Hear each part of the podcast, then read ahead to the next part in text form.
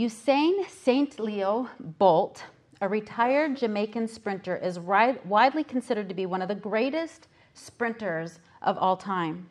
It took less than 10 seconds for him to cover the 100-meter distance on the Olympic track and win the gold medal in the 2012 London Olympic Games.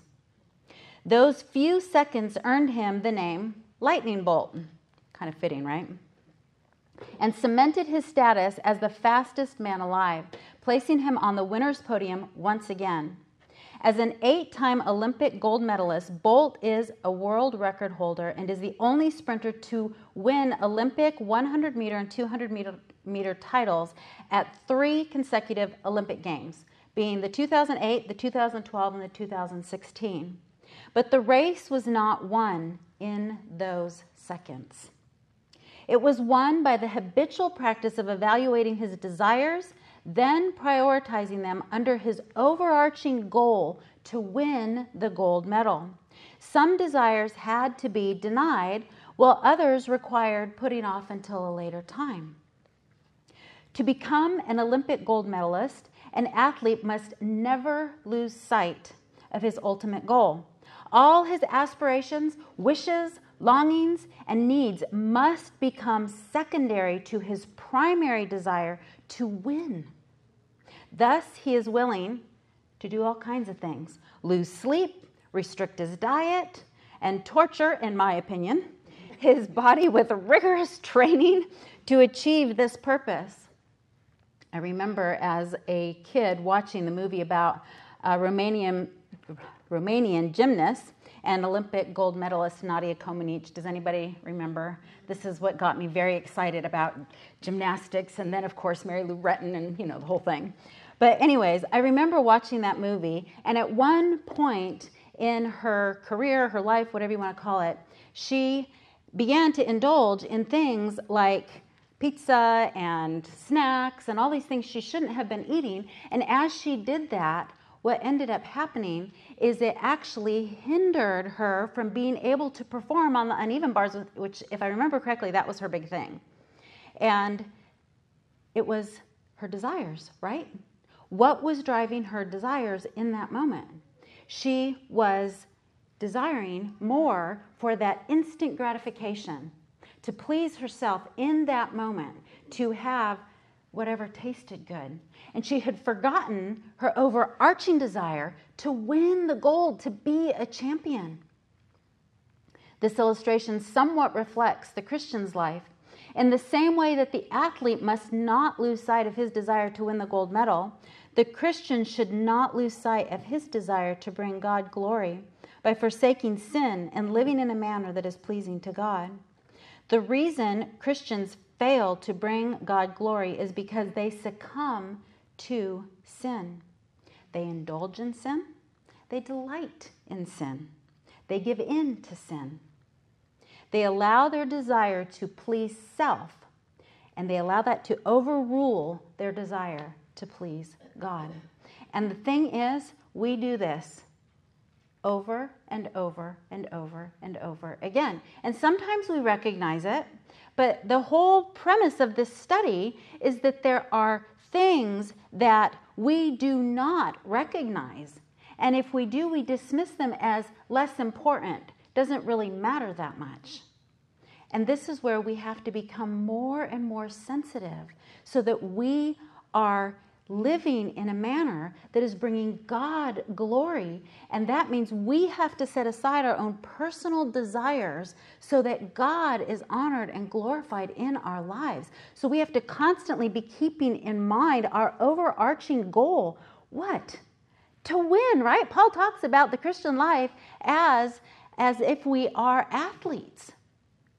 We have to keep in mind that recognizing our selfish, sinful desires, just in the same way that Nadia Comaneci was actually hindering her goal, that's what we do when we live out sinfully, and it's always determined by our desires. So there was a particular paragraph in our reading this week that caught my attention. Jerry Bridges wrote this: "In Greek culture, sin originally meant to miss the mark. That is, to miss the center of the target. Therefore, sin was considered a miscalculation or failure to achieve. And we've probably heard that before, right? We've heard this definition. He says there is some truth in that idea, but usually our sinful actions stem not from a failure to achieve, but from an inner urge to fulfill our own, guess what the word is, desires. To fulfill our own desires. And this is what trips us up over and over and over and over again. So this is really, as I already said, this is really my heart to really contemplate and think about these things today. And not just to hear these things and think, oh, that was a nice thing to hear. No, you go home and you do the hard work. And you begin evaluating your heart, thinking, and as we go through this, we're going to see the very last point here is that we need to think biblically about these things. Our thinking drives our desires. What motivates us to continue in patterns of sin such as discontentment, unthankfulness, lack of self-control, anger, gossip, and resentment are our desires. It all has to do with our desires. What is it that we want? And this is a great question to ask yourself continually. What do I want? And when you feel anger building in your heart, you ask yourself, what do I want? Do I want what the Lord wants, or do I want what I want? My guess is that the majority of us do truly want to bring God glory. This is the overarching desire of our lives. However, like Nadia Comaneci, who chose to satisfy her junk food cravings, we too indulge in our momentary sinful desires, which undermine our primary goal of glorifying God. These little, seemingly unimportant, respectable sins destroy our ability to please and honor God, and they keep us from accomplishing our greatest and most important objective in life, which is to glorify God. And we know this. And some of us, if you've grown up in the church, especially if you know the catechisms, what is it? What's the purpose of our lives? To glorify God. Oh, we can say it so quick. We know the answer. But do we live it? And we often don't because of those desires.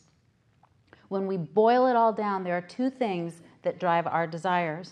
So this is A on your outline. The first one is pleasing self, and the second one is pleasing God. Our desire to please God must surpass or dominate all other desires if we are going to be able to deny the sinful momentary impulses that delight our senses and provide instant gratification. Now, that instant gratification can be all kinds of things. It can be eating something, or it can be giving in to anger because we stubbed our toe. Okay, so interesting. Craig he's been listening to a book from Jonathan Edwards about all of his resolutions. Remember his resolutions. Anyways, one of them was that he would not be angry at inanimate objects. Craig's like, all these years later, we're still getting mad at inanimate objects. But it's true. What do we want in that moment? We want to express the pain in anger. We are acting out of the desires of our heart rather than desires that please God. So here's another example. Going to the pantry for another snack. We've all been guilty of that. It has to be more important to please God by using self-control than it is to give in to your craving for another snack. So there's that battle that rages while you decide what you are going to do.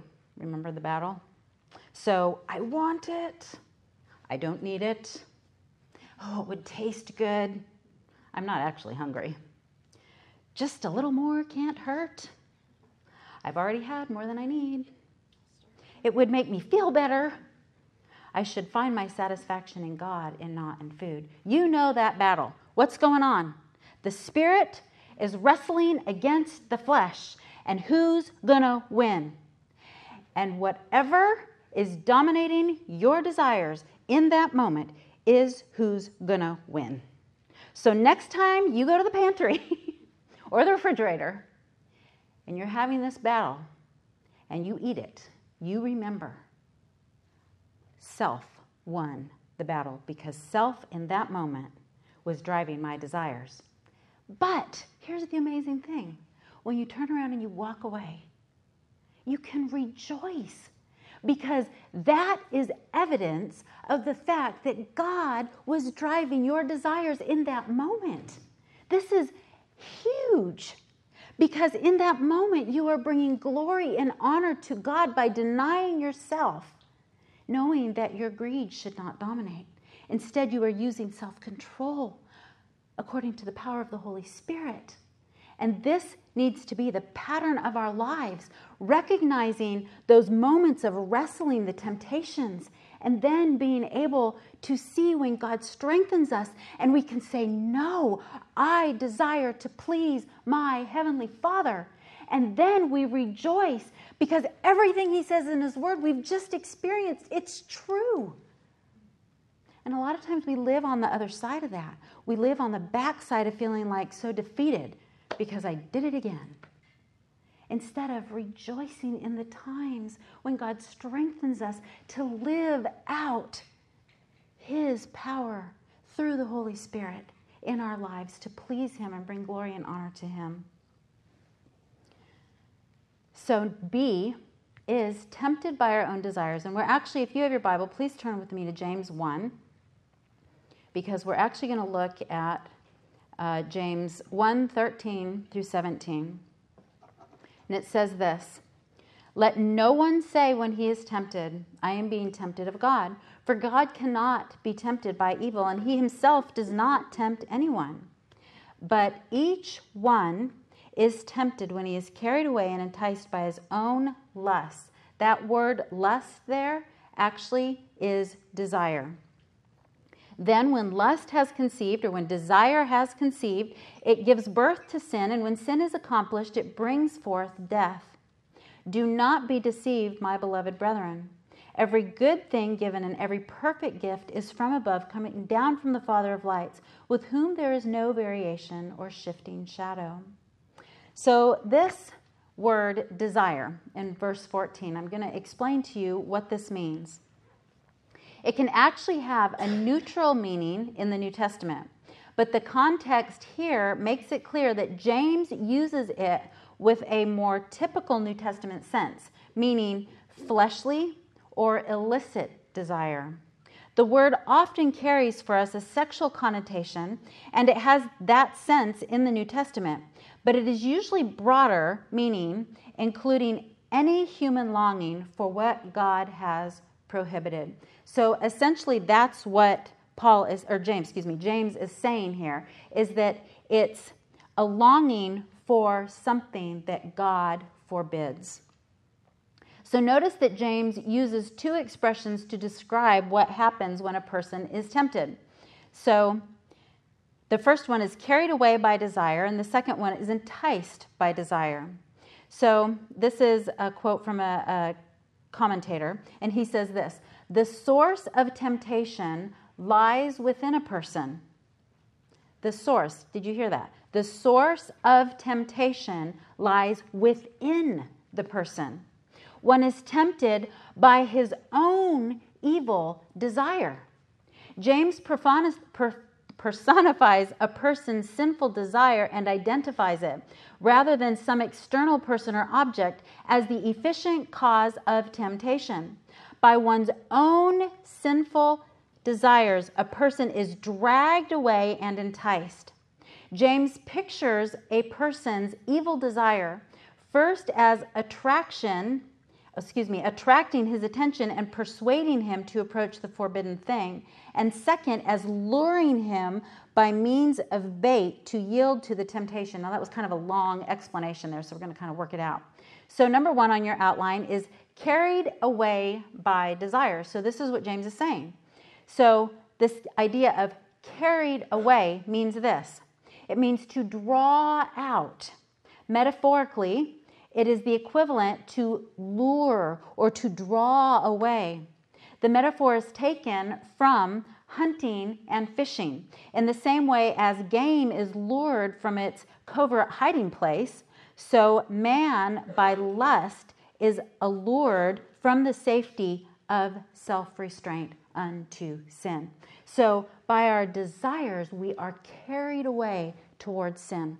This is why our desires are so important and why we have to be evaluating, what do I desire, so that we aren't carried away. The second one is enticed by desire. So this word means to bait or to catch by bait. And again, it means to allure or entice. But interestingly, it also has a little additional meaning here in that it means to deceive, which is very appropriate. So it is the same word that Peter uses to describe false teachers. And I thought this was really interesting because in 2 Peter, Peter is describing the characteristics of false teachers and saying, be warned. Don't listen to them. Don't be like them. So I'm going to read chapter 2, verse 14, and then verse 18. And he says this, as he describes these false teachers. He says, having eyes full of adultery that never cease from sin, enticing unstable souls, that's our word there, enticing unstable souls, having a heart trained in greed, accursed children. This is what false teachers are seeking to do. They're seeking to entice, to draw away, to deceive unstable souls. Well, then in verse 18, it says, for speaking out arrogant words of vanity, they entice by what? Fleshly desires. Now, remember, who is the god of this world? Satan. And he works in who? Sons of disobedience. And how does he do that? By looking like an angel of light. Why? Why does he need to look like an angel of light? Because he uses deception to lure us into sin. This is absolutely critical that we understand what's going on here. Essentially, James is saying that temptation arises when a person is dragged away and enticed by what? His own evil desire. And even when it comes to the pantry, and we know we shouldn't, think about this. It is an evil desire that drives us in that moment. We do not like to think about, oh, I ate more than I should have. I'll do better tomorrow. You know, we make jokes about this thing. Have you ever thought about the fact that those little things are evil desires? I don't like to ever think about myself as evil desires. But it is so true. And we need to see the severity of it so that we become more sensitive to it, so that then we are grieved by it, so that it drives us to holiness, so that God is honored and God is glorified in our lives. James is saying that the same is true for us when it comes to sin. We are like the fish being drawn away by our own desires. We give in to temptation when our own desires are drawn toward things that look enticing and delightful to our sinful flesh. We know that Satan is the great tempter and deceiver, but we give him exactly what he needs by supplying him with sinful, selfish desires that reside in our hearts. See, we want to oftentimes blame Satan. He's the great tempter. And he is. We know that our battle is not against flesh and blood. Okay, so we know these things. He is the tempter. He is the deceiver. He is the accuser. Scripture tells us all of this. But it's not that hard to lure us when our own desires are sinful and evil. Stephen Davey wrote this, don't overlook the fact that we provide Satan with everything necessary to fall into the trap. It's our lusts, it's our desires. He simply baits the hook with the right environment, encounter, visual aid, setting, frustration, moment of discouragement, or longing. He uses such things to add to the lure, to increase the scent, to catch your eye with the movement of the bait on the hook that whispers to the desire you already carry in your heart. This is kind of a long quote. He goes on to say, now Satan's clever trick is to conceal the trap but expose the bait. Remember, this is why he comes as an angel of light, because it's exactly what he's doing. To disguise the hook and make it look like something other than an instrument of capture. No fish ever swam around in the lake looking for sharp metal hooks. They swim around looking for a meal. The genius of Satan, the world, and the flesh is to disguise the hook to make you believe you're getting a free meal that's going to taste wonderful. And before you know it, you're hooked and you're caught in the trap, and you have just responded sinfully. So then, C, desire leads to sin. So verse 15 says, "Then when desire has conceived, it gives birth to sin. And when sin is accomplished, it brings forth death." So this is from another commentator. Douglas Moo says this: "What James has said involves the innate desire toward evil as it is enticed by the superficial attractiveness of sin.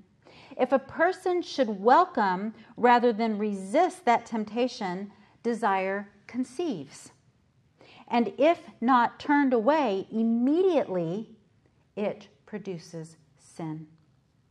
So here's something important to recognize, though. He explains, James implies that temptation in and of itself is not sinful. So we can be tempted without sin. Jesus was, right? So he goes on to say, "Only when desire conceives and is allowed to produce offspring does sin come into being." And this is a really great quote here. "Christian maturity is not indicated by the infrequency of temptation. Christian maturity is indicated by the infrequency of succumbing to the temptation." What makes you a mature believer is when you are tempted, but you resist the temptation the same as Christ, who was tempted.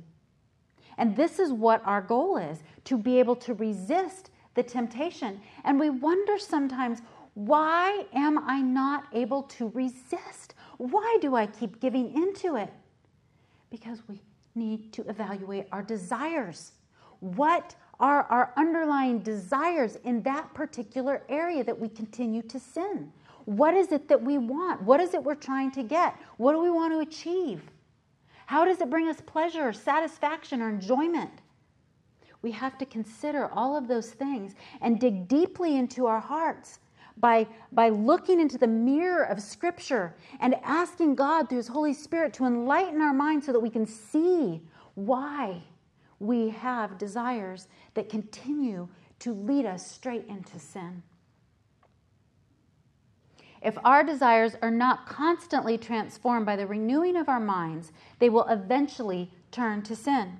The temptation begins with something we want. It could be any number of a million things in our hearts. They could even be, here's the key here, to catch this. They can even be good things. I often talk with women who desire their husbands to be godly. Don't we all? If we're married, we want to have husbands who are godly. This is a good desire, but as they continue to think about how nice it would be for their husbands to be godly, and they review it every day and think about it all the time, and they remind themselves that he isn't godly, their desire grows until it becomes more important to them than pleasing God. Now all of a sudden you've taken a good desire for your husband to be godly, and now that has become bigger in your mind than desire to not be sinful as you desire something good. We often get that out of balance. Eventually their desire begins to control them, and they succumb to sin. And here's oftentimes the sins that are evident from that desire becoming so great. They become discontent.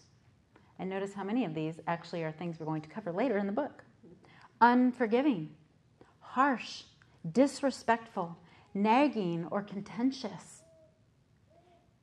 If we want our husbands to be godly, does it not make sense that we would want ourselves to be godly as well? but how often in our desire for our husbands to be godly, we actually are ungodly. How hypocritical. Because we have wrong desires, desires that don't please God. Anything that ends up in sin in our lives, like I said before, is an indicator that we have a wrong desire. And if you become discontent, contentious, you have to evaluate, again, what is my desire? Why has this gotten to the point that now I'm sinning because I'm not getting what I want? So what began as a good desire, one that wanted to please the Lord, eventually developed into a selfish desire that led to sin. So here's just a couple more examples of this. So college-age girls say things like this. I'm lonely. I really want to be married. I really want to be in a relationship. And he's so nice. He gives me attention and talks to me. He thinks I'm pretty. Their desire to have someone love them, to escape that loneliness, makes them susceptible to the temptation of the affections and building a romantic relationship with an unbelieving young man. How many women have had desires that are greater for a relationship, for escaping loneliness, than they have a desire to please the Lord? And I'm not saying this is easy, especially as women get older. That desire can grow, and it's a good desire, right? God's the one that invented marriage. Marriage is a good thing, but when it gets out of balance, it leads and ends up in sin. So you desire, another example, you desire to control your time and accomplish certain things in a day. So this is me right here, especially when my kids were little. I have these desires. I always have 1,000 things I want to accomplish in a day. I'm a task-oriented person. Okay, so when your children argue and fail to do their schoolwork and your husband asks you to run several errands for him, these things become a temptation to sin because your sinful fleshly desire is to do what you want to do what you want to do and accomplish your list. Ooh, I love checking things off my list. And I tell you what, that can become an idol in my heart, because I want that more than I want to please the Lord. And it was so wonderful having 4 kids close together, because I was always demanded of, and the Lord really had to squeeze this out of me. And it was such a blessing that he began to help me recognize my sinful tendency toward this, because as the kids began to get older and teenagers, and we were working through heart issues in their lives, sometimes you would go have a conversation with one of your teens for 2 hours in the bedroom about their heart and think about all the things that didn't get accomplished. And I had to begin to view that as God-ordained time in my life that was way more important, of way more value than accomplishing my temporal, in the sense of eternal and temporal, my temporal list of getting the dishes done, getting the house clean, getting the store, all these things. The heart of my child that is eternal was way more important. But see, this is, it doesn't matter how old we are. We have to realize that God is sovereign and he orchestrates our time and our days. And he's the one that brings inconveniences or time constraints. Even this morning as I was driving, I had wanted to get here really early, which it all ended up fine because I got here early, but I wanted to get here really early just to make sure everything was covered. So I left 5 minutes later than I wanted, which was still okay. And then I get down to the end of my driveway, and which is really long. And I don't know how it's affecting you guys, but the guys are cutting down tons of trees all over the place where the wires are. And so down the edges of my driveway, there's all these sticks there that they need to chop up and get rid of. So I'm sitting there waiting, and he's reversing very slowly down the driveway, and I'm just sitting there going, okay, Lord, well, I guess my desire needs to be for you. So that means if I'm late, then this is all within your plan. And God was gracious and kind, and I wasn't late, and it was all fine. But in that moment, that's an inconvenience because I have a list of things to do. Am I going to look at it and see it as God's sovereignty placing this in my life so that I will respond in a manner that pleases Him without being fearful, without being anxious, without being angry, without being frustrated, and instead go, it's okay because I make my plans, and what do, Lord? You direct my steps, and you direct in this moment that I don't take any, and that's okay. So James 1:16, he moves on, and he says, do not be deceived, my beloved brethren. So here's the important thing, and I don't know that we always kind of connect how this all flows together here in this passage, but when he says, do not be deceived, he's talking about sinful fleshly desires that are deceitful. So D is sinful or fleshly desires are deceitful. And James is warning us here. Be aware your desires are deceitful when they are directed by self. The word deceive here, so this is Stephen Davey again. He says the word deceive here means to allow lust, or remember desire, to blur your thinking so that you forsake the truth to follow a lie. James is telling us, beware. This is how temptations work. Stay alert. Don't be blindsided. Keep your eyes open. Don't be deceived by your own lusts. We are deceived because we are being guided by our desires rather than God's desires. Our desires blind us to the truth. Why? Why is that the case? Because if we are not being guided by the Holy Spirit, we revert to that flesh, that sinful flesh, right? And what do we know about the sinful flesh? It's deceitful. The heart is deceitful. Sin is deceitful. So naturally, if our desires are being governed and directed by sinfulness, they are going to be deceitful. Because we are deceived by our own desires, the sin we commit didn't look like sin when we were contemplating it. And Stephen Davey actually gave these examples, which I thought were helpful. So he says, when we're contemplating the way we're going to respond, and we're at this crossroads of temptation, it looked like the way to popularity. Think back to being a teenager and the things that drive us because we want people to like us. It looked like personal satisfaction. It looked like being able to be you. It looked like true love. It looked like a way to get out of debt. It looked like relief from pressure. It looked like the next move up the ladder. Does your mind just fly with the things that, just in these little examples that can be happening? It looked like this, and that ends up in all kinds of things. White-collar crime, stealing from your company, all kinds of things. Why? Because it looked like the next move up the ladder. Compromise in little things. It looked like a logical step to take. It looked like being appreciated. It looked like fun. It just looked good because it's deceptive. And if we don't know the truth of the Word of God, then how do we identify what is going on?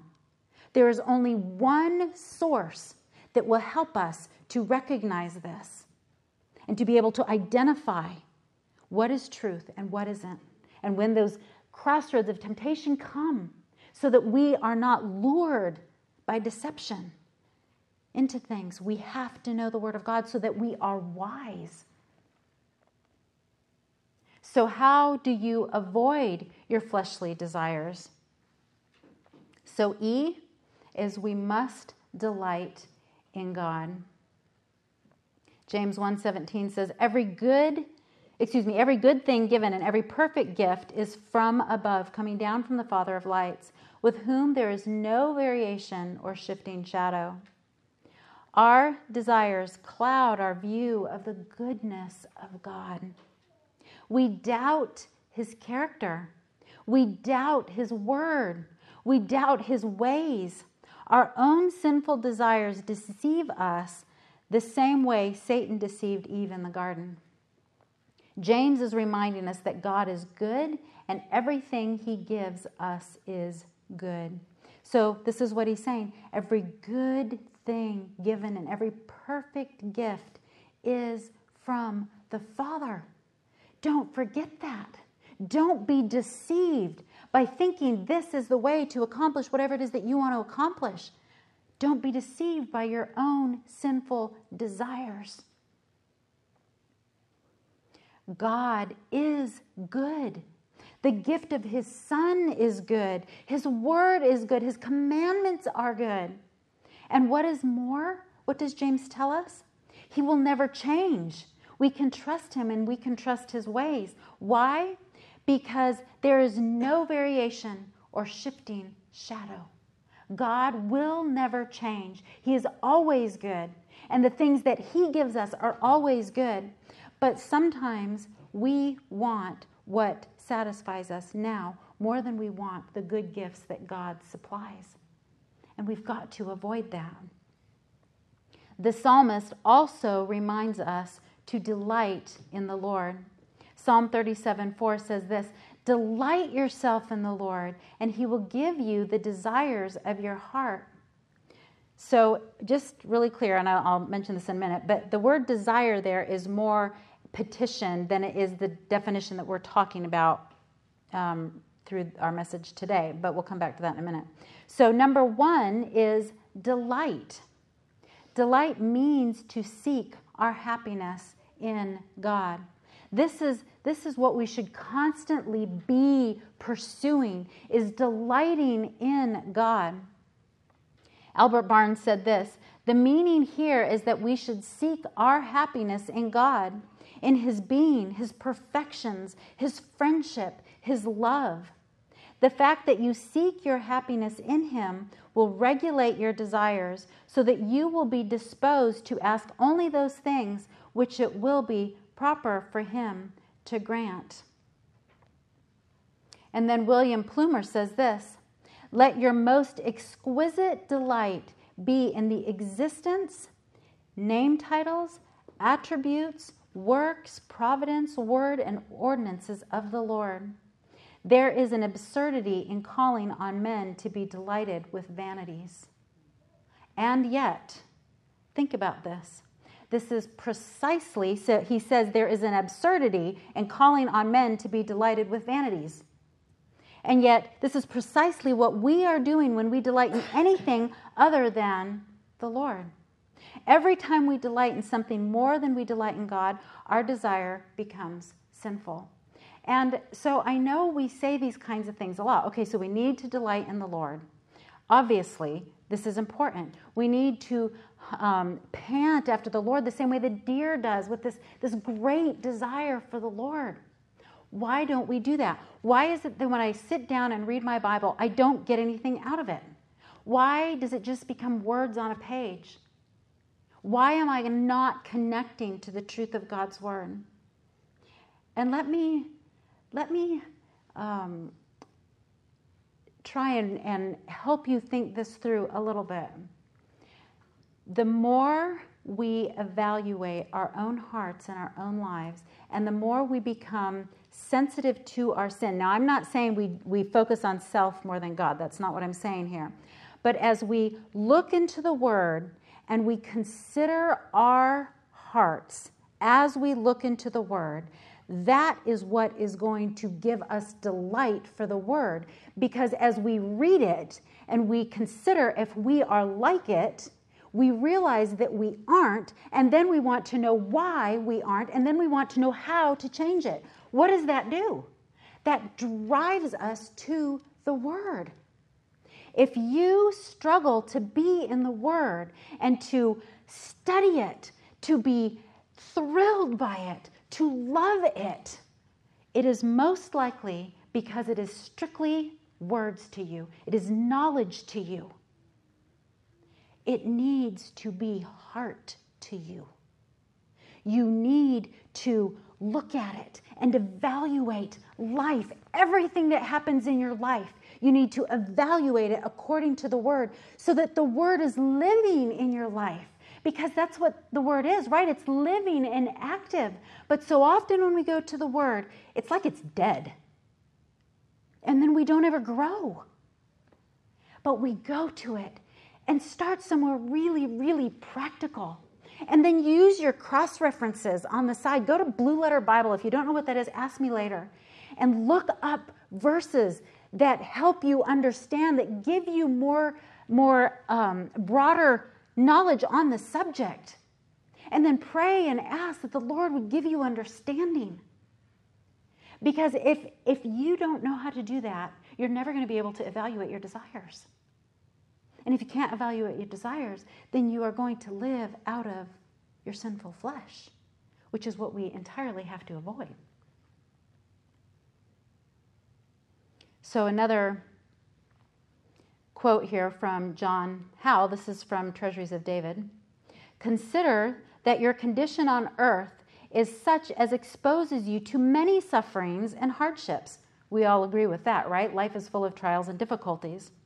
And then he says, by your not delighting in him, in God, you can never be sure to avoid, for there are things common to men, but which by your delighting in him, in God, you may be easily able to endure.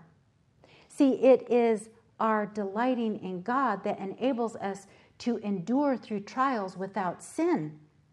And as I was thinking about this, I remembered Psalm 119, 92. It says this, "If your law had not been my delight, I would have perished in my affliction." Yes, you would have. But the psalmist is saying, but I delighted in the Lord. I delighted in his word. And because of that, when the affliction came, I did not perish. I did not respond in sin, because he had already been delighting in the truths of God's word.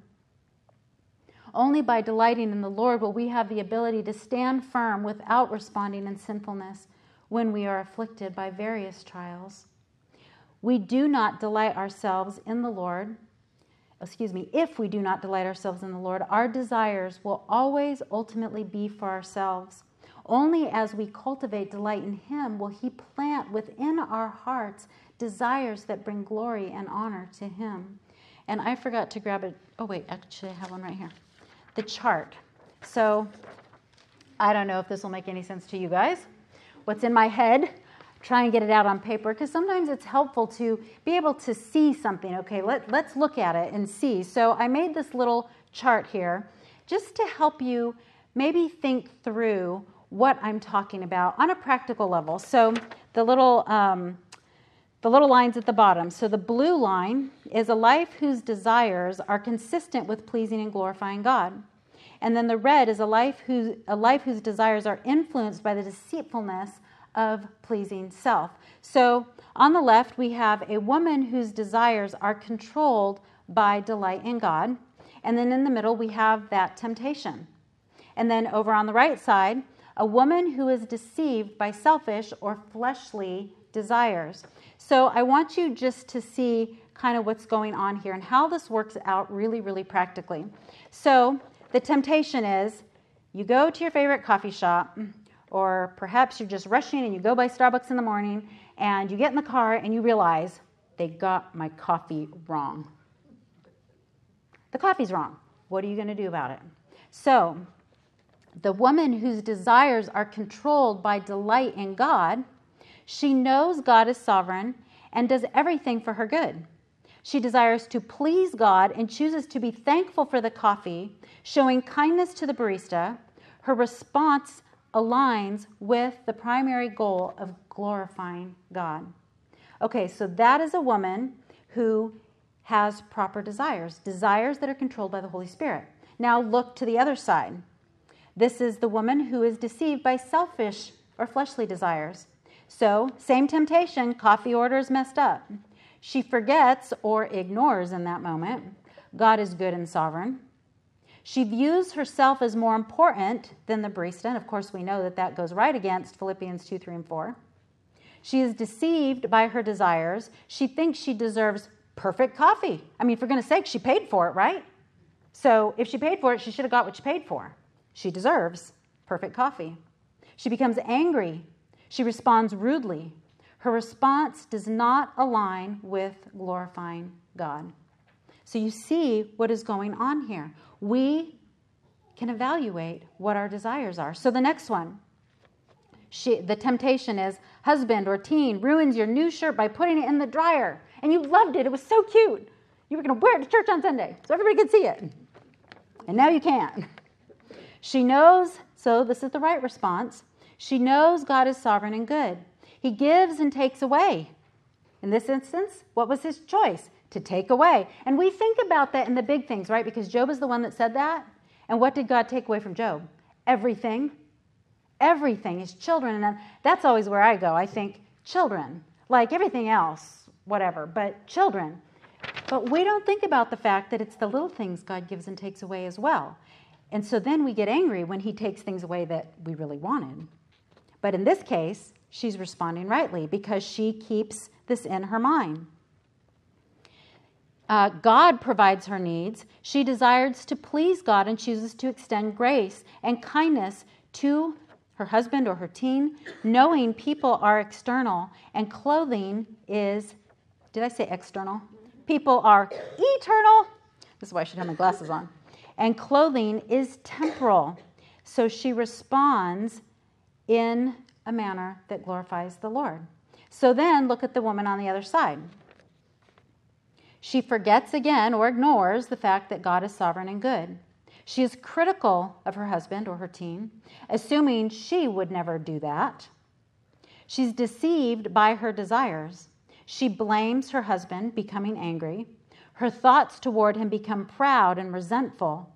Her response does not align with glorifying God. You see the pattern of thought here. You see how desire drives these things. Last one. So, actually, I will. So, eating another snack. So, at different times, I was putting this together and then realized later I had kind of the same examples, but we'll do it anyway. So, the woman who's seeking to glorify God, she knows she should not be controlled by anything other than the Holy Spirit. Though she would like to eat the snack, she prays for strength to resist. She thanks the Lord for his many good gifts. She prays for contentment, so she will only eat what she needs. And then the other woman, she looks to find satisfaction and pleasure in food rather than in Holy Spirit-empowered self-control. She is deceived by her desires.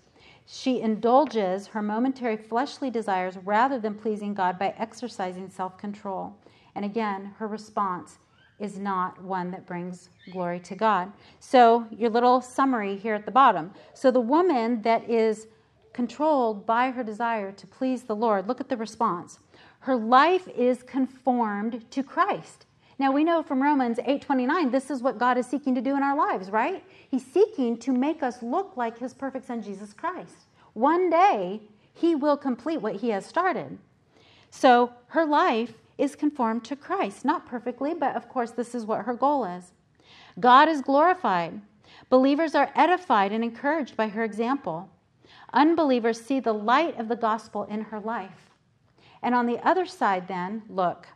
Her life pattern does not reflect the character of Christ. Believers are not edified or encouraged by her example.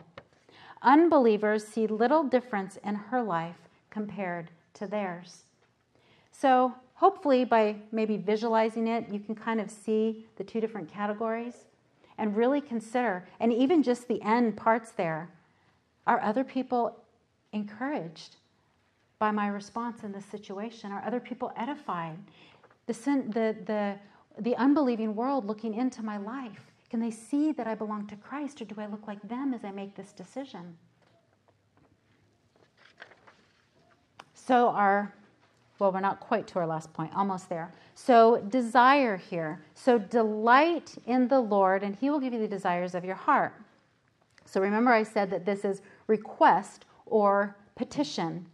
If we delight in God, our desires will reflect what he desires. That's what's being said in this verse. So John Bunyan said this, "The desires of God and the desires of the righteous agree in one. They are of one mind in their desires. So, if we are delighting in the Lord, our desires are going to reflect His desires. And when they do, the things we ask for are in accordance to His will, and then He will answer those things.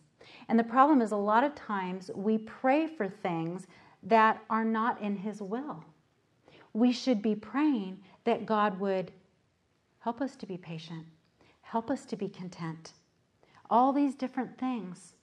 And then we have to work out our salvation. We have to put forth effort, right? We don't just sit back and let God do all this. No, He strengthens us as we put forth the effort. Spurgeon said this, "Men who delight in God desire or ask for nothing except what will please God." Is this the way we pray, as we delight in Him? Because our desires should always be mirroring His desires, so that when we ask of Him, when we request of Him, we are asking in accordance to His will. So then our last point, F, thoughts determine desire. And I just had to end with this to kind of get all the way, kind of go full circle, I guess maybe we could say, because this is absolutely critical. And I know that I say this fairly frequently, but it is key to how we live and please the Lord. What do we think about? Proverbs 23:7 says, "For as he thinks within himself, so is he." Our thoughts determine who we are and what we want. Paul describes to us, moving on to the next thing here. So Paul describes to us what should fill our thoughts. So our verse in Proverbs says, "As a man thinks within himself, so is he." Now this verse has been taken out of context many times. If you think it, you'll get it. If you envision it, it'll happen. That is not what this verse means. This verse means, as he thinks, that is who he is. And this verse is actually pulled out of a verse of warning. Be careful, because just because somebody's doing something nicely, be careful, as he thinks in himself, so is he. So then Paul goes on, of course, in Philippians 4:8, and I know we mention this verse frequently, but we have to come back to it again now, because Paul says, "Finally, brethren, whatever is true, whatever is honorable, whatever is right, whatever is pure, whatever is lovely, whatever is of good repute, if there's any excellence, and if anything worthy of praise, dwell on these things." Because our thinking determines our desire. And if we are not thinking right things, we will desire wrong things. And those wrong desires will lead to sin. I can't emphasize this enough. Years ago, like probably when I was a teenager and young adult, I heard this a lot more. And actually, I was listening to some old sermons by John MacArthur, and he was saying the whole computer thing, garbage in, garbage out. But that is exactly right. And we don't hear that as much today. I mean, we say it in different ways, but what are things we are putting into our minds? Because when I was a kid, of course, it was always like, what movies are you watching? What music are you listening to? Those things we still have to evaluate, still have to consider. But let me say, it has gotten so much more overwhelming with the things that can influence our thoughts. We always have our phones next to us. What is influencing how you are thinking? Is it true? Number one, just start there. Is it true? Does it align with Scripture? Is it honorable? Is it right? Is it pure? Is it lovely? Is it of good repute? Is it excellent? Is it worthy of praise? We spend so much time thinking about things and being influenced by things that do not reflect this verse, and it then influences our desires, and we wonder why we respond sinfully over and over again. We have to discipline our minds to think rightly. Put this verse up wherever you need to bring it back to mind.